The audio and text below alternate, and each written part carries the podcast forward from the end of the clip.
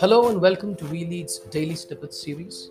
This is episode 10 of our podcast series. As always, you can catch our podcasts on Spotify, Anchor, as well as Google Podcasts. Today, we would be looking at the key principle of leadership, which is about working and living in the realm of the present. In this episode, we would be reading excerpts from Dr. R. Balasubramaniam's book, Leadership Lessons for Daily Living. You would be reading from chapter 10, titled Doing One Thing at a Time. It is quite incredible how people constantly rush ahead with their lives. All of them seem to be in such a haste. Very few actually stop pause and ask themselves why they are in such a hurry. Everyone is trying to get a lot of things done at the same time.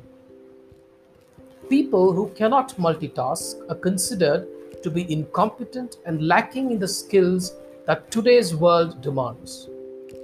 Business students are taught lessons on multitasking. People attend expensive workshops to learn multitasking. But is it really possible for a person to multitask? Is multitasking a leadership virtue? Do people trying to exercise leadership necessarily have to be experts at multitasking too?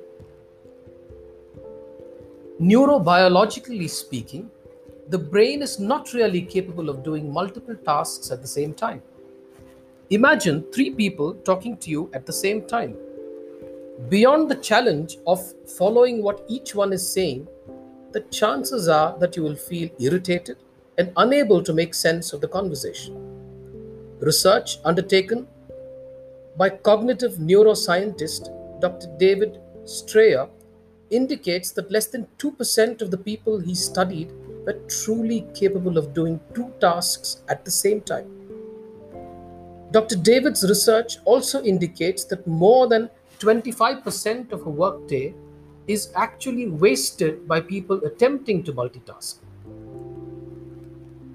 Then the question really is why do we try to multitask? Reading further, excerpts from the same book, Dr. Balu notes the prefrontal cortex of the brain is considered critical for several leadership functions. This is the part that is responsible for critical thinking, problem solving, strategic planning, and decision making. In the leadership language, the prefrontal cortex is the region for executive decision making.